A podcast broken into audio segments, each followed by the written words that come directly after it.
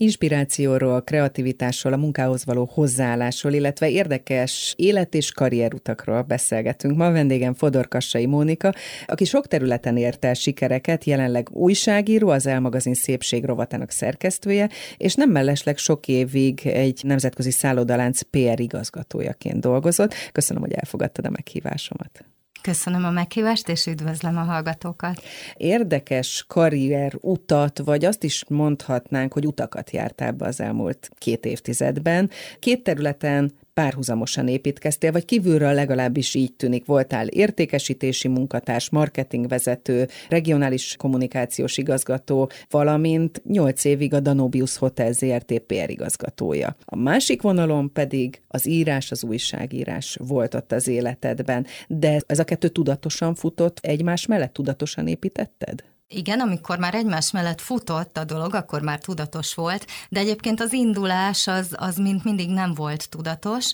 Egy multinacionális cégtől mentem el Gyesre, és, és akkor ott találtam magam otthon egy kisbabával, aki ugye azért eleinte eléggé nyugodt volt, mondjuk nem sokáig, de, de egy évig úgy éreztem én is, hogy tudnék még valamit csinálni, és pont akkor talált rám az újságírás, több újságtól is fölkértek, hogy cikkíróként működjek közre. Ugye velük előzetesen PR-esként dolgoztam együtt, de mivel nekem van egy kozmetikusi végzettségem is, és egyébként ez a cég egy kozmetikai cég volt, így aztán adta magát, hogy, hogy szakcikkeket kezdtem el írni, mert hogy ritka ez a felállás. És aztán ez adta nekem a lehetőséget a, a későbbiekben, ez egy szerelem lett belőle egyébként, hogy ezen a területen továbbra is aktív maradjak. És mit adott neked az írás? Az újságírás az, az nekem az első pillanattól egy nagy szerelem. Egyébként a PRS szakma is azért vonzott, mert, mert itt lehetett írni,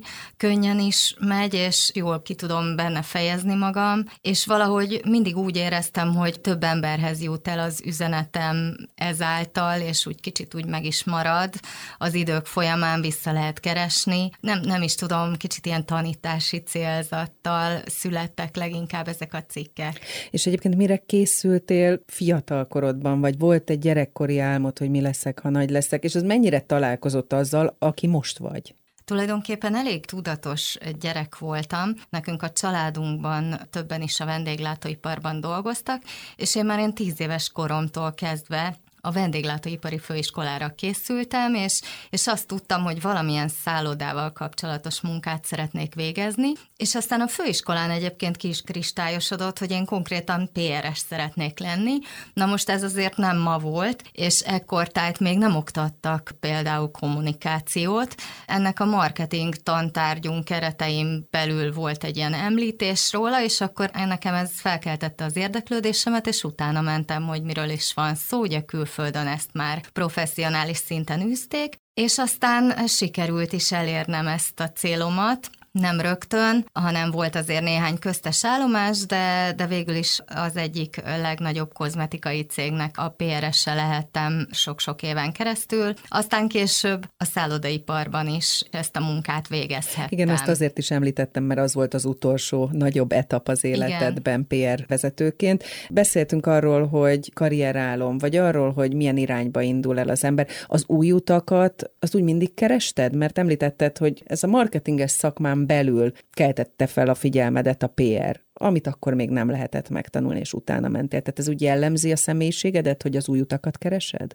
Ú, hát ez egy nagyon, nagyon nehéz kérdés. Valószínűleg inkább tudat alatt keresem az új utakat, tehát ez nem volt annyira tudatos. Viszont amikor így visszatekintek az életemre, akkor így azt szoktam mondani, hogy én álomfoglalkozás halmozó voltam, vagy vagyok, mert csupa olyan gyönyörű munkám volt, amit szerintem nagyon sokan az álmukban, vagy álmukként dédelgetnek, voltam stewardess, dolgoztam ötcsillagos luxus szállodában, szépségipari cégeknél, voltam tréner, voltam brandmanager, tehát minden, minden csodálatosan szép területen volt szerencsém dolgozni, és hát az újságírás is ilyen számomra. Ugye letettem közben a kozmetikusi vizsgát, mert úgy hozta az élet, hogy ha már ennyi éve dolgozom egy nagy kozmetikai vállalatnál, legyen egy mélyebb tudás mögötte. Szóval szerint szerintem nagyon szerencsés voltam, és nagyon sokrétű, és nagyon nőies tudások birtokosává válhattam, és, és én, én ezt egyszerűen élveztem. És érdekes, amit mondasz, hogy nagyon szerencsés voltam, de én meg azt érzem, hogy emögött rengeteg munka volt hogy ezeket a célokat, vagy, vagy ezeket a lehetőségeket meg tud ragadni. Mert hogy rengeteg tanulás, tehát akár ha azt nézzük, hogy azt hogy voltam stewardess, légútas kísérőként is meg kellett tanulnod a feladataidat, kozmetikusként, PRS-ként is, közgazdász is vagy, illetve jól tudom, hogy négy nyelven is beszélsz. Ez a nyelvtudás mennyire járult hozzá az érvényesüléshez az életedben? Valójában itt is ugye kicsit szerencsésen alakultak a dolgok, mert eleve két nyelvű gyerek voltam, az én édesanyám lengyel, aztán a, a lengyel nyelv révén nagyon könnyen magamra tudtam szedni az orosz nyelvet, tehát amivel a többiek ugye nagyon megkillódtak, az nekem viszonylag könnyen jött, le is tettem belőle még annó a nyelvvizsgát. A német szintén ilyen családi vonalon jött be, mert az én lengyel édesanyám lengyel nagymamája Németországba keveredett, ők német származásúak voltak, és ott élte le végül is az élete utolsó húsz évét. Tehát Németországba jártunk ki hozzá meglátogatni, és akkor praktikusan jött, hogy akkor tanuljak németül. Az angol pedig, hát az egy alapvető célom volt, hogy megtanuljam. Persze a mai napig segítenek nekem a, a nyelvek, a nyelvtudás. Aktívan a, az angolt használom, kicsit kevésbé aktívan a németet, a többi az csak ilyen habatortán, mondjuk, hogyha jönnek lengyel nyelvű vendégek. Igen, ezt akartam akkor... kérdezni, hogy a lengyel, ami második Igen. anyanyelved, vagy első, nem is tudom, hogy ezt mennyire tudod ma kamatoztatni, Nem vagy nagyon, használni? nem nagyon, tehát ezt akkor tudnám használni, ha esetleg ilyen érdekeltségű cégnél dolgoznék, de azért a vendégek nagyon örülnek, amikor jönnek, és mondjuk lengyelül, vagy az anyanyelvükön köszöntöm őket. Nagyon kíváncsi lennék arra, hogy egyik, illetve másik területen mi az, amit szerettél, vagy élveztél, és mi az, amit így tovább viszel magaddal, akár a multikarrierből, akár az újságírás írás területén mi az, ami fontos számodra, amit élvezel? Nagyon szeretem, hogyha egy munka sokoldalú, és hogyha van benne kihívás. És én azt gondolom, hogy a folyamatos fejlődést tartom meg nagyon fontosnak, tehát, hogy abban a munkában, amiben éppen vagyok, abban próbálom elérni a plafont, tehát tényleg elmenni a, a maximumig, utána járni, utána olvasni, elmenni tanfolyamra, elmenni továbbképzésre, tehát nagyon gyorsan változik a világ, és szerintem az a titok, hogy a világgal együtt kell változni. És mikor vagy kész arra, hogy váltsál? Ugye neked voltak nagy váltások az életedben. Igen. Mi hozza el ezeket neked? Hát ezek ilyen nagyon nagy fordulópontok voltak, például a multikarrieremet, ami akkor már elég komoly volt, már négy ország tartozott volna a hatáskörömbe, és tényleg egy nagyon komoly pozíció. Ez még a kozmetikai ipar, uh-huh. azt egyszerűen azért dobtam el, és nagyon könnyen fordítottam neki hátat, mert nekem ott volt a pici gyerekem, és nem akartam, hogy más nevelje föl. Nekem nagyon-nagyon nehezen jött össze a gyerek, tehát hogyha így az életem nagy küzdelmét kérdeznéd, akkor én biztos, hogy ezt hoznám föl, hogy a, hogy a babavárás az nekem milyen nehezen jött össze. Hét éven bekerült, mire ez a gyermek végre beköszöntött, és hát én utána ugye hívtak vissza, mert hát nem lehet három évig otthon lenni egy komolyabb pozícióba, és én akkor azt mondtam, hogy nem, én szeretném ezt a gyereket, ameddig csak lehet magam mellett tudni. Hát, nyilván ez összekapcsolódott azzal a várakozással és sikertelenséggel és sok-sok várakozással, ami megelőzte az ő megszületését, hogy jobban értékelted, amikor már ott volt? Nem tudom, ez egy érdekes kérdés. Én szerintem, ha mindez nem lett volna, akkor is így döntök. Uh-huh. Én úgy gondolom, mert én nekem ez nagyon fontos volt, hogy tudom, hogy ez az első időszak a gyerekek életében mennyire jelentőségteljes, és nyilván ott van az, hogy szerencsére megtehettem, és egyébként meg itt jött be az, hogy és jött az újságírás, és akkor megint csak nem maradtam munkanélkül, de tudtam egy olyan munkát végezni, ami mellett mégiscsak otthon lehettem a gyerekkel. Ez volt az egyik nagy váltás. A következő váltás, ez egy kényszerváltás volt, mert egyszerűen ugye cég cégek csődbe mennek, megszűnnek, a kiadónkat érintő változás miatt kellett akkor az eltől 10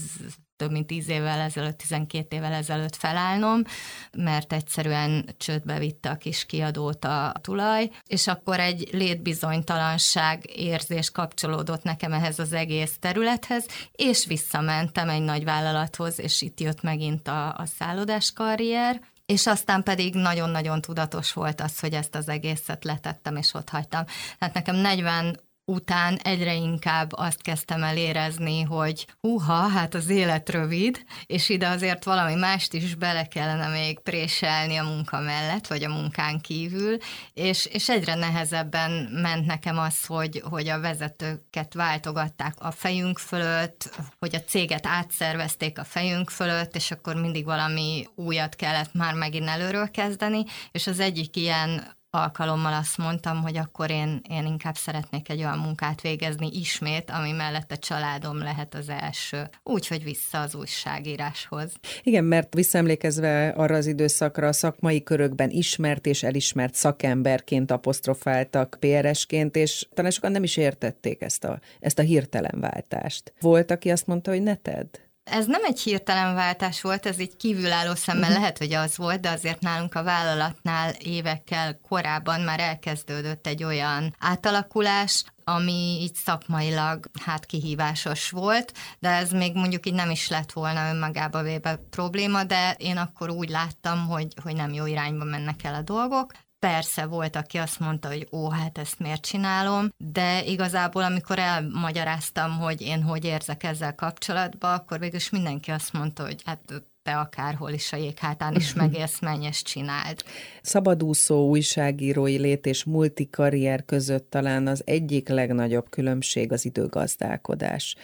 Rengeteg időt kaptál hirtelen gondolom, vagy nem így élted meg? De abszolút így éltem meg, mert, mert kicsit nekem pont a multiléttel az a problémám, és ez talán most így a pandémia után végre kicsit másként kezd lenni, de akkor még úgy volt, hogy ha kellett, ha nem bent kellett ülni. És nem az, hogy most akkor te elvégzed a munkádat hamarabb, és akkor elmész a más dolgaidat elintézni, és hogyha meg majd egyszer több lesz a munka, akkor meg majd tovább bent ülsz, tehát nem bízták rád. Nem, én mindig úgy éreztem, hogy így nem bíznak meg bennem, pedig hát erre pedig semmi okuk, hiszen elkészül. így van, a munka az mindig elkészült időben és maximálisan, szóval ez, ezt tűrtem nagyon rosszul már akkor. Ha már említetted a Covid-ot, illetve a pandémiát, akkor ez egy érdekes rálátás lehetett számodra annak, aki ott hagyta a szálloda szektort, a szállodaipart, hogy egy ilyen pandémia mennyire tudta megfékezni, megállítani, leradírozni, bármelyik szót használhatjuk, egyik pillanatról a másikra a nagyon stabil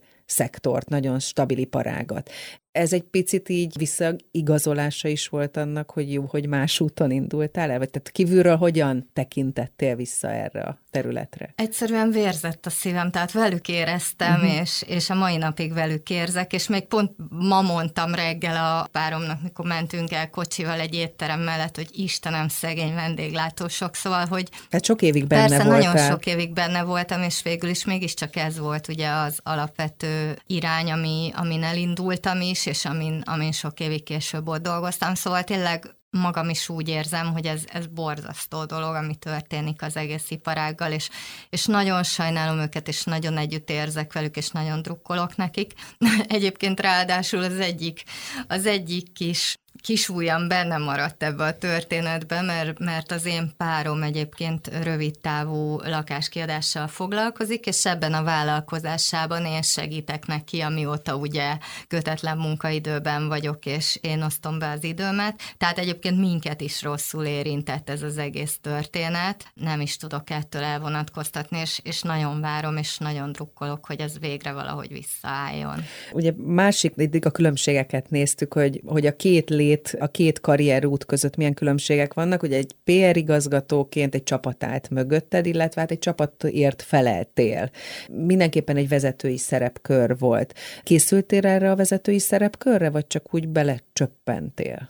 Hát korábban is hasonló pozíciókban dolgoztam. Igazából így belenőttem, mert amikor én annak idején elég fiatalon az első multihoz kerültem, én ott minden pozícióban Tehát végigjártad a ranglétrát. a, a szamárlétrát, úgyhogy már nem volt igazából olyan terület, ami, ami újat hozott volna. Voltam szélszes, voltam marketinges, PR-es, brand manager, tehát ezeket a lépcsőfokokat végigjárva az embernek már van egy olyan rálátása, hogy Isten igaz igazából mindegy, mi az a termék, ami, amiért felelsz, mert azért nagyon sok a hasonlóság. Igazából arra voltam kíváncsi, hogy, hogy ez egy vágyott cél volt-e a te ja, életedben, ne. hogy vezetővé váljál? Nem, én, én, ez, ez nagyon jó kérdés, ezt többen föltették nekem, és én mindig azt mondtam, hogy én nem vezető akartam lenni, hanem PRS. és az is lettem. Csak az élet hogy azt hozta, hogy, hogy ezt magasabb szintre így helyezted. Van, így van, tehát ez nem, ez nem volt tudatos karrier, és egyébként ezért is veszem könnyen a váltásokat, mert én nem, nem a karrier kedvéért dolgozom, hanem magáért a munka kedvéért, és én, hogyha találok találok egy kedvemre való munkát, akkor az teljesen mindegy, hogy most mi van a névjegykártyámon. És milyen vezetőnek tartottad magad, ha még egy pillanatra itt vagyunk, vagy itt maradunk? Szerintem ilyen demokratikusnak, meg, meg kicsit ilyen lágyszívűnek. Nem tudom, érdemes lenne megkérdezni azokat, akikkel együtt dolgoztam, de mindig próbáltam a saját példámmal inkább példát mutatni, mint, mint azt, hogy most elmondjam, hogy mit, hogyan kellene. És ugye mindig mondják, a biztosat a bizonytalanért el ne hagyd. A vállalkozói létforma az, hogy, hogy nem fix a bevétel, az, hogy te felelsz egy csomó szeretem és nem szeretem feladatért, azt hogyan éled meg? Vagy vannak-e egyáltalán nem szeretem feladatok az életedben a vállalkozás kapcsán? Nem igazán, tehát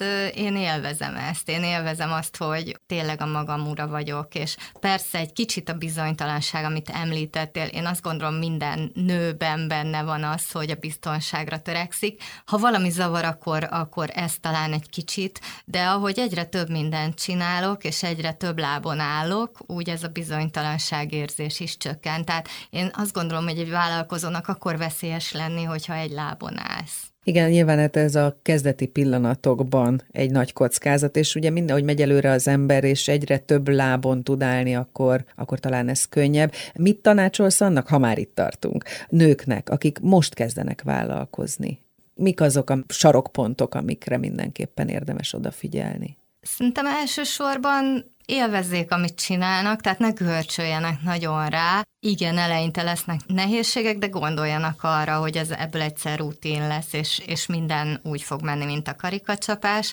Be kell biztosítani az embernek magát, amennyire tudja a szerződéseivel, tehát arra azért oda kell figyelni, oda kell figyelni a, a kifizetésekre, sajnos Magyarországon ez borzasztóan alacsony szinten áll, mármint az, hogy mondjuk a számlákat időbe kifizessék, tehát a fizetési fegyelemről nem igazán beszélhetünk, tehát ezekre a dolgokra, és igen, ez mondjuk talán a nem szeretem része, hogy utána kell menni olyan dolgoknak is, aminek egyébként magától kellene működni. Szerintem ami a nőknek alapvető képessége az, hogy multitasking, tehát hogy egyszerre több feladattal tudnak foglalkozni, az egy hatalmas előny a női vállalkozó számára. Mert itt is az van, hogy ez olyan kicsit, mint egy háztartás, hogy sok mindenre kell egyszerre odafigyelni és hogyha ez így, így sikerül, így átlátni a dolgokat, akkor én szerintem, szerintem nem egy ördögtől való dolog, nem, tehát el lehet sajátítani ezt is.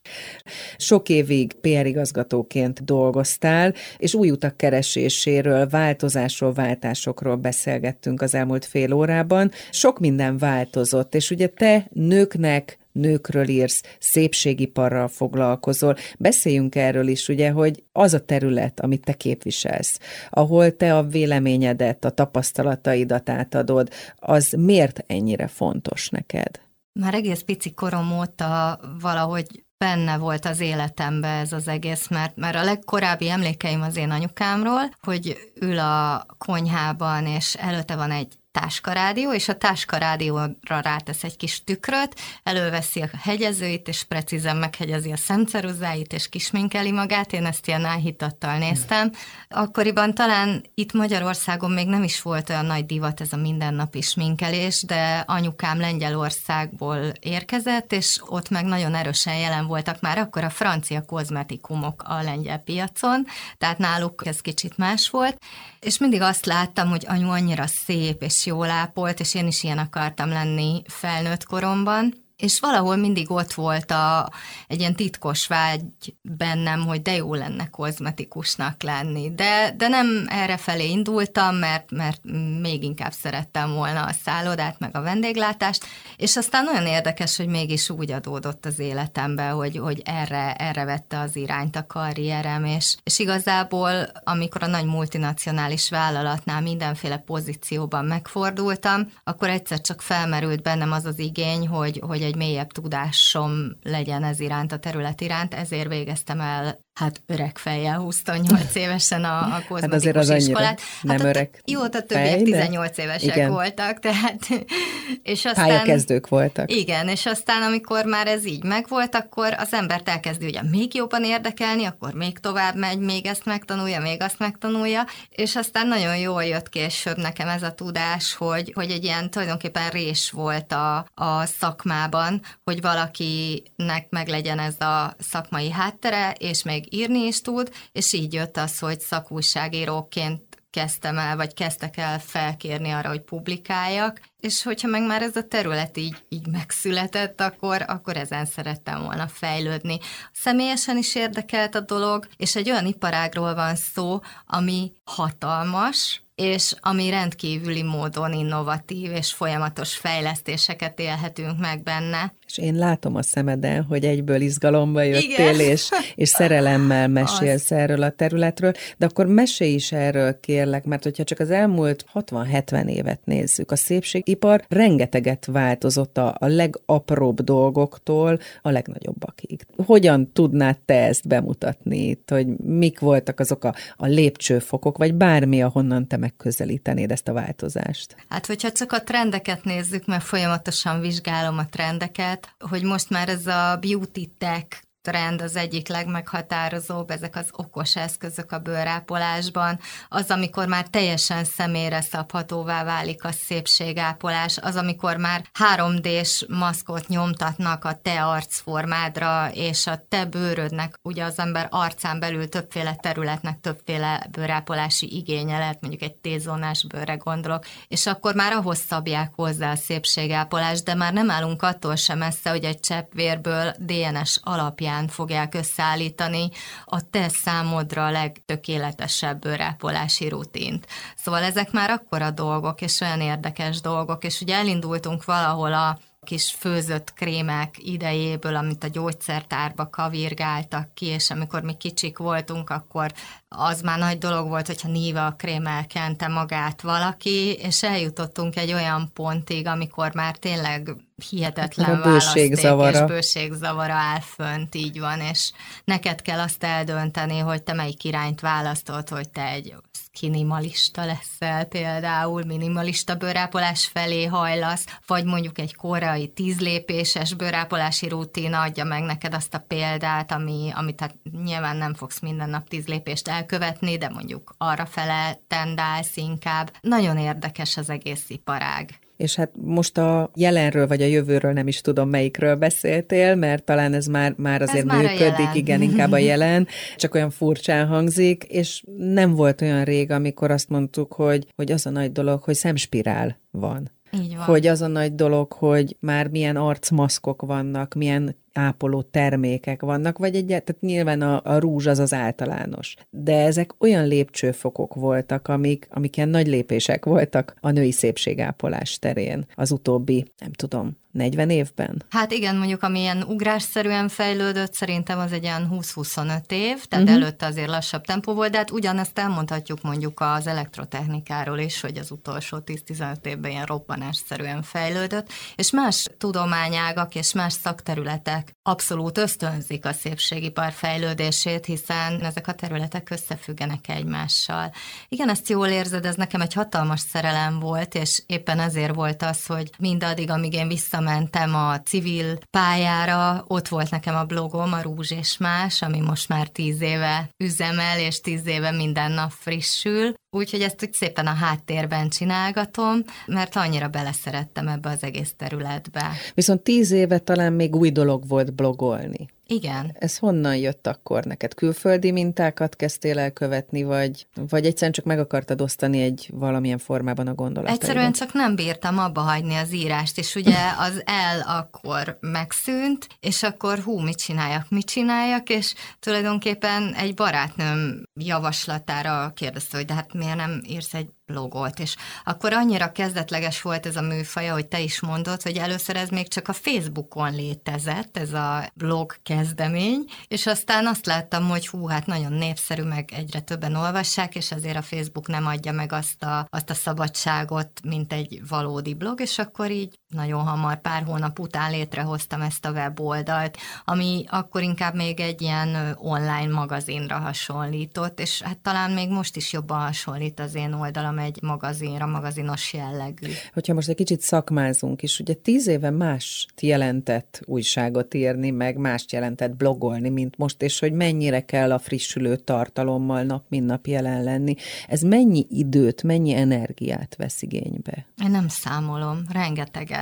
Tehát nyilvánvalóan Tehát benne rengeteget, kell élni. és most már nem elég az, hogy van egy blogolt, hanem annak kell legyen Insta felülete, Facebook felülete, kell sztoriznod, ha tetszik, ha nem. Tehát, hogy ez olyan, hogy ezek így viszik egymást, és, és hozzák egymást, és akkor így lett belőle egy ilyen, egy ilyen külön fejezet az életembe. Tehát ezzel most tényleg napi szinten kell foglalkozni. Lehet megállni ebben? Nem Te, igazán. Lehet szabadságra menni? Mm-hmm, nem, nem. Nem, tehát ez, ez azt gondolom, hogy nem, mert persze elmehetsz szabadságra, csak aztán gyűjtögetheted össze a kis elmaradt követőidet, meg foghatod a fejed, hogy visszaesett az olvasottság. Tehát itt folyamatos jelenlétet kíván. Tehát ez egy más, másfajta hozzáállást kíván, mint az a fajta munka, amit eddig végeztél. Nyilván most visszatérhetünk akár a PRS vagy más területekre. Ebből nem lehet kiszállni. Nem. Ezt nagyon kell szeretni, mert másképp ezt nem lehet csinálni, és tényleg csak addig érdemes csinálni szerintem, amíg az ember élvezi és érdekli és felvillanyozza, mert különben nem fogsz jót csinálni. De, de valahol tényleg, ahogy így nem fogalmaztad meg, de mégis azt gondolom, hogy azt gondolod, hogy ez az online lét, ez egy kicsit ilyen rabszolgasság. Igen. Az.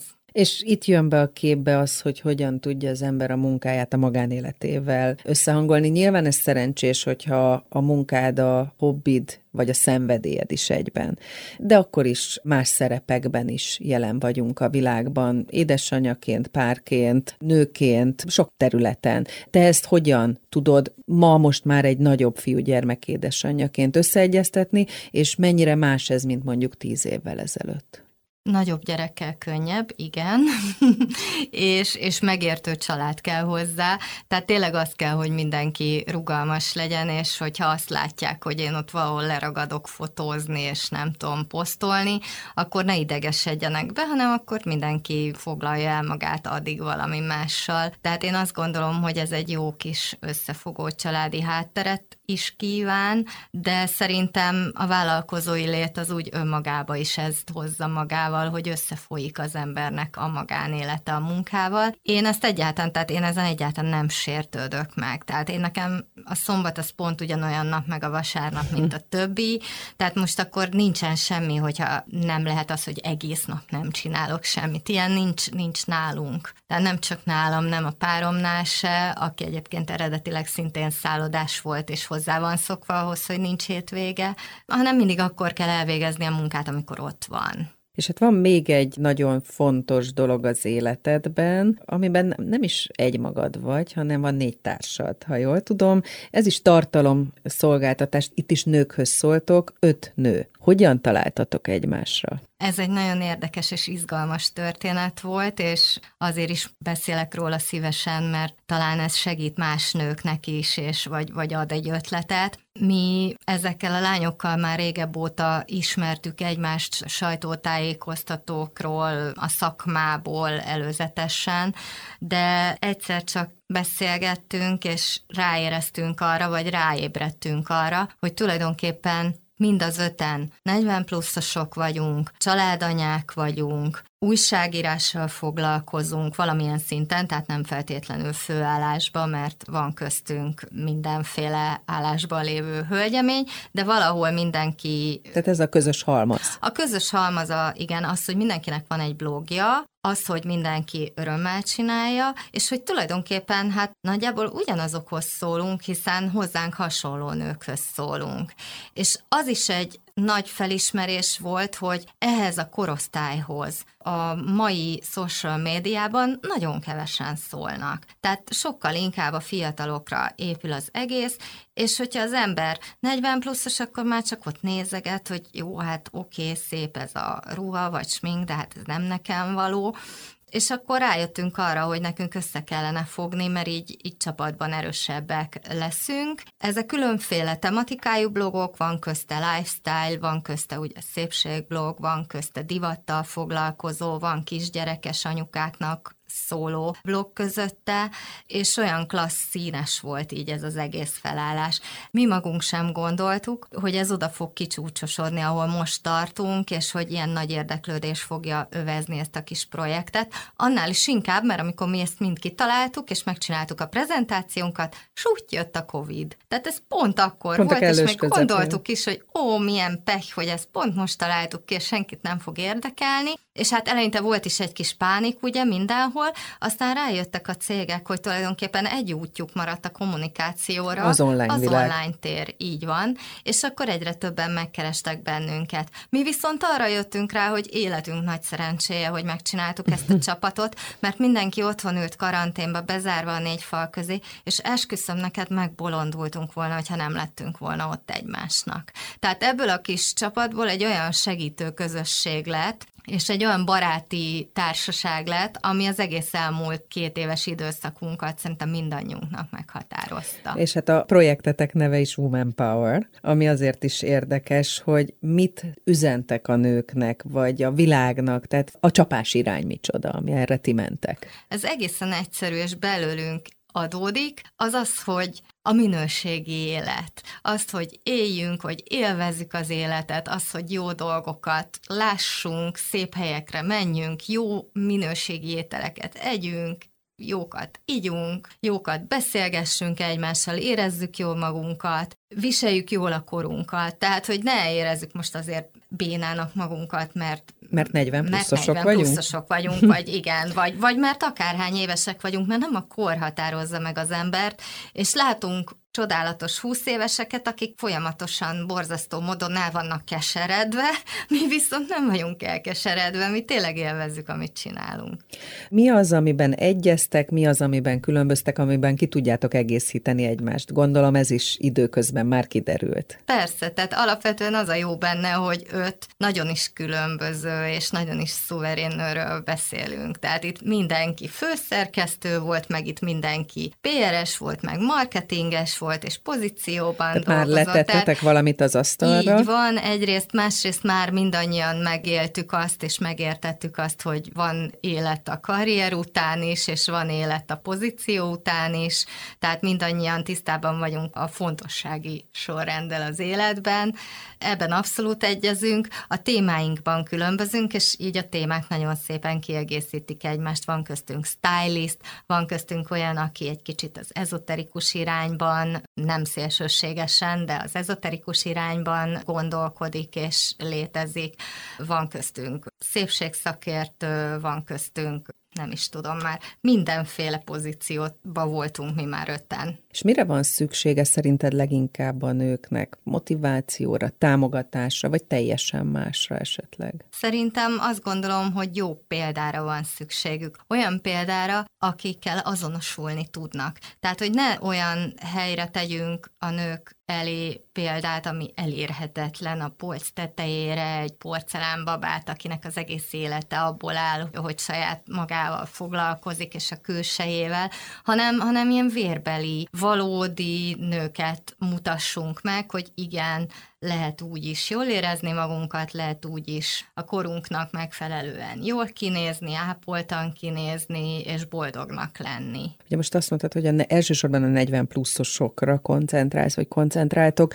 Ez valahogy természetes, hogy az idő előre haladtával az ember nyit a saját korosztály, az idősebb korosztály felé, tehát hogy elképzelhetőnek tartod, hogy később majd más korosztályokat szólíts meg te magad is? Persze, természetesen, hiszen így vagyunk hitelesek, én azt gondolom. Ők tudnak velünk azonosulni, nem a húsz éves azon gondolkodtam, hogy nyilván itt most sikerekről beszéltünk, de amikor sikerekről beszélünk, akkor azért mindig ott vannak az árnyoldalak, vagy ott vannak néha kudarcok is.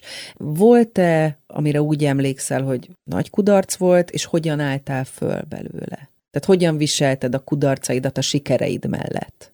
Természetesen az élet az nem habos torta, és igen, ahhoz hogy, ahhoz, hogy jó idők legyenek, ahhoz sajnos az együtt jár azzal, hogy vannak nagyon mélyrepülések. Nekem nagyon nehéz időszak volt az, ami a kisfiam születését megelőzte. Hét éven keresztül méhen kívüli terhességek, lombikok, folyamatos frusztráció és sikertelenség, amivel mindig szembesülni kellett, és ugye egyre fogyott a remény, hogy, hogy ez valaha is sikerülni fog, és hát tulajdonképpen ez már az utolsó kísérletünk volt. Hány évesen lettél édesanyja végül? 33 és hát mondom, 7 éven betellett, tehát ez nem volt egy rövid idő, és ez lelkileg nagyon erősen igénybe veszi az embert, mondanom se kell. Nekem hatalmas segítség volt nyilván amellett, hogy a családom és a barátaim mellettem álltak, a munkám. Tehát én nekem mindig a munka az egy terápia volt. Hogy bele tudtam ásni magam, és nem az volt, hogy ott ültem és a sebeimet nyalogattam, mert nem volt időm ezzel foglalkozni. Hanem belevetetted Belevetettem magam maximálisan, és az mindig így kihúzott, kirántott, kisegített, és én azt gondolom, hogy elég jól viseltem egyébként a kudarcokat, és mindig, hogyha nagyot estem, akkor, akkor fogtam és fölálltam, mert hát úgyse tehetsz más. Tehát most mit tudsz tenni? Nem, nem maradhatsz fekve. Előre kell menni. Mivel töltődsz, mit csinálsz, amikor nem dolgozol? De nyilván nehéz kérdés, mert arról már beszéltünk, hogy a munkád, a hobbid, Igen, vagy a szenvedélyed. folyamatosan. Amikor, amikor nem dolgozom, például nagyon szeretünk a párommal moziba járni, én nagyon szeretek otthon lenni, csak úgy a családommal, úgy, hogy nekem például ez a karantén, ez nem volt borzasztó, de mondjuk szerencsések is vagyunk, mert zöldövezetbe lakunk, és kert is van, tehát nem voltunk a iszonyatosan bezárva, mint sokan mások, de tényleg minden pillanatát tudom most már élvezni annak, amikor mi együtt vagyunk. Az utazás, hát ez most ugye egy, egy ilyen vágyálom, de nagyon szeretünk utazni, majd hogyha megint helyre jönnek a dolgok, akkor majd remélem, hogy újra eljutunk valahova. Vannak-e rövid vagy hosszabb távú terveid, illetve mennyire befolyásolta a terveidet a pandémia, vagy befolyásolja az, hogy mennyire mersz vagy tudsz előre tervezni? Nagyon is befolyásolja. Tehát, hogy őszintén szólva, mióta ezek a váratlan dolgok történtek, azóta így nem is nagyon merek tervezni, tényleg nagyon sok változást megéltem az életem során. Például az elmagazinnál éppen most dolgozom harmadszor, mert már kétszer volt úgy, hogy megszűnik a lap, vagy hogy csődbe ment, aztán mindig újra fölállt a egy új csapattal. Egy, igen, egy új csapattal, és most már harmadszor léptem be kvázi ugyanarra a munkahelyre, tehát azért az élet az nagyon érdekes, és, és nagyon fura dolgokat tud hozni. Nem tervezek nagyon hosszú távra most bevallom. Inkább ilyen kiváró félbe vagyok, hogy mi lesz ebből, és, és hogy lesz ennek vége, és mik maradnak a következmények. Miközben beszélgettünk, és itt ülsz előttem az önazonosság ez a szó jutott az eszembe. Te még mivel jellemeznéd akár magadat, vagy mi az, ami, amilyen irányban nekünk nőknek érdemes mennünk? Nagyon sokszor hallom azt, hogy, hogy el vannak keseredve az emberek, és persze mindig találni okot az elkeseredésre, de hát sokkal jobban járunk, hogyha inkább a, a pozitív dolgokat nézzük, és tényleg arra kellene koncentrálni, hogy egy adott szituációból akármilyen nehéz, meg akármilyen rossz, mit lehet kihozni. Nekem az életben mindig az volt a tapasztalatom, hogy valami nagyon-nagyon rossz után mindig valami nagyon-nagyon jó jött. Tehát, hogy utólag az ember megérti, vagy, vagy legalábbis megbékél azzal, ami történt, mert valami jó vár ránk mindig az életbe, és az élet tele van meglepetésekkel, és, és hagyjuk magunkat meglepni, és vegyük észre a lehetőségeket, amik körülvesznek. Legyen ez a végszó. Nagyon szépen köszönöm a beszélgetést. Én is köszönöm. Fodor Kassai Mónika újságíró, az Elmagazin szépség rovatának szerkesztője volt a mai vendégem, és persze legközelebb ismét egy nő tart velem, akivel érdemes lesz beszélgetni, illetve akitől érdemes lesz valamit megtanulni. Köszönöm a figyelmet, Kutasi Juditot hallották.